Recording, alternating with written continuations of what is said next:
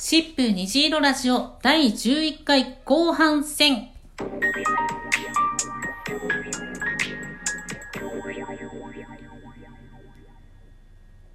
改めましてこんにちは。シップスタッフのあずきです。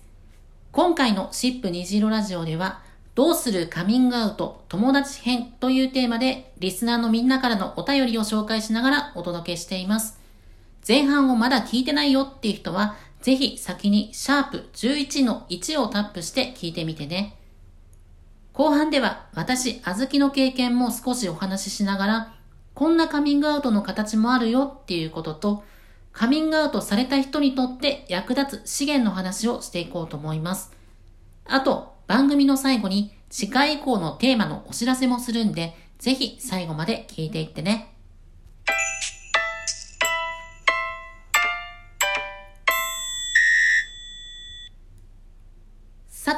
今回いただいたお便りの中にも、私はこんな風にしましたっていうお便りもあって、こちら、ラジオネームまこちゃんからいただきました。いつもありがとう。多分皆さんも同じだと思いますが、ものすごく考えてカミングアウトする相手を選びましたよね。私も次のように考えてカミングアウトする人を決めました。1、これからもずっと付き合っていく友人かグループ。2、グループならその中で自分を最も理解し味方になってくれる人。3、口が硬くて絶対にアウティングしない信頼できる人。そして考えて親友3、4名にカミングアウトした頃でした。気がついたんです。もし私の知らない別のところから私の秘密が漏れたら、この最も信頼している友人たちを疑って失ってしまうかもって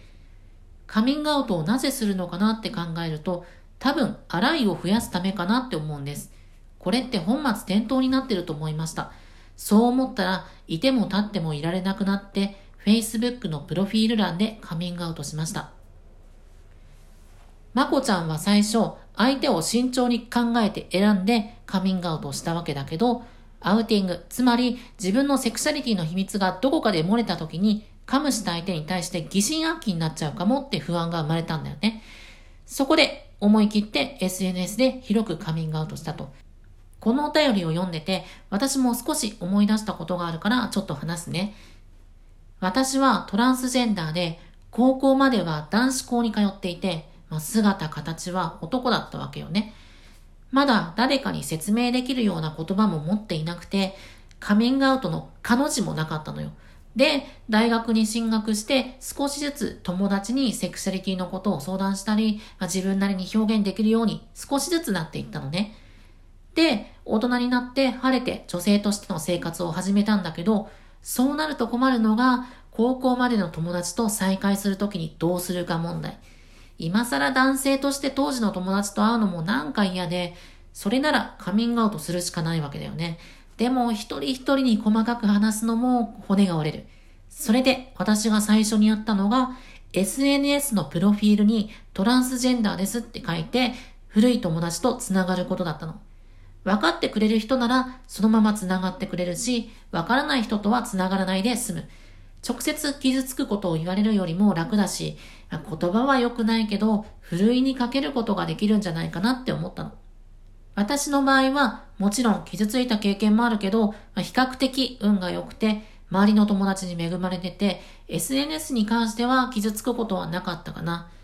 高校の部活のメンバーで集まってお酒を飲みに行ったりすると、興味を持って話を聞いてくれることもあって、それも嬉しかったな。それに、まこちゃんの書いてくれた通り、身近にトランスジェンダーがいるって知ってもらうことによって、荒いつまり、セクマイに対する理解者が増えるかもしれないっていうのも SNS でのカミングアウトのメリットだなって思った。こんな風に対面だけじゃなくてカミングアウトにもいろんな形があるんだよね。もちろん、どんな形でも慎重にっていうのは変わらないし、たとえ SNS だとしても一度カミングアウトしたらなかったことにはできないからそこだけは気をつけてね。もちろんカミングアウトしないっていうのも一つの選択肢。あなたにとって一番安全、安心な答えは何かよく考えて、その中でいろんな可能性を検討してみてね。最後に、話し家さんのお便りにあった、カミングアウトされた人にとって役立つ本という質問だけど、ここで私がおすすめしたいのは、砂川秀樹さんのカミングアウトレターズっていう本。これはカミングアウトした人とされた人との往復書簡になってるの。だから、カミングアウトされた側の思いにもフォーカスされていて、とても役に立つんじゃないかなと思います。電子書籍でも読めるんで、興味があったらぜひ。最後に、このラジオを聴いてくれてる人の中にも、やっぱりカミングアウトはしたくない、できない、こんな風に考える人もいるよね。繰り返しになっちゃうけど、カミングアウトはしなくちゃいけないものじゃないからね。しなければいけないものでも、誰かに強制されるものでもない。カミングアウトしない自由も私たちにはあります。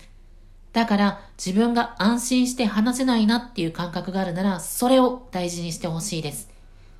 困ったことがあれば、シップの電話相談もあるし、この虹色ラジオでもあなたの思いをぜひ私にぶつけてきてください。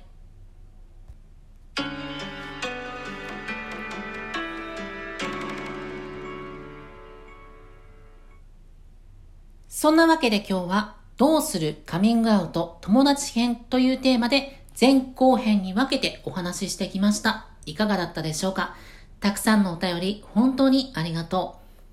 う。では、次回以降のテーマについて発表します。まず、次回の2021年10月25日月曜日。テーマは、あなたにとっての推しは誰？憧れのアイドルや好きな YouTuber、VTuber、ときめくアニメキャラなど、あなたの推しをぜひ聞かせてください。それから11月8日月曜日のテーマは、セクマイと仕事、職業選び、就活編。セクマイにとってハードルの高い仕事選びと就活に関するエピソードを教えてください。11月22日月曜日のテーマは、自分以外のセクマイと初めて会った時のエピソードを教えて、世界が少しだけ広がるあの瞬間の体験談募集しています。続いて、12月13日月曜日のテーマは、セクシャリティ以外の生きづらさありませんか？例えば、心や体にハンディを抱えていたり、生活が苦しかったり、人種や国籍を理由にひどい扱いを受けたり、そんな、いわゆるダブルマイノリティの生きづらさの問題にクローズアップします。そして年内最後、12月27日月曜日は、2021年はどんな1年だったというテーマで1年の振り返りをします。以上のテーマについてもし気になったものがあれば、どのテーマかを明記の上、質問を送るのボタンからお送りください。それぞれ配信開始日の前の週の水曜日が締め切りになっています。その他にも、シップ虹色ラジオでは、特に期限を設けず、リスナーのあなたからのお便りを募集しています。毎回冒頭で紹介するような私、あずきに聞いてみたい簡単な質問や番組の感想、セクシャリティに関わるお悩み相談、何でも構いません。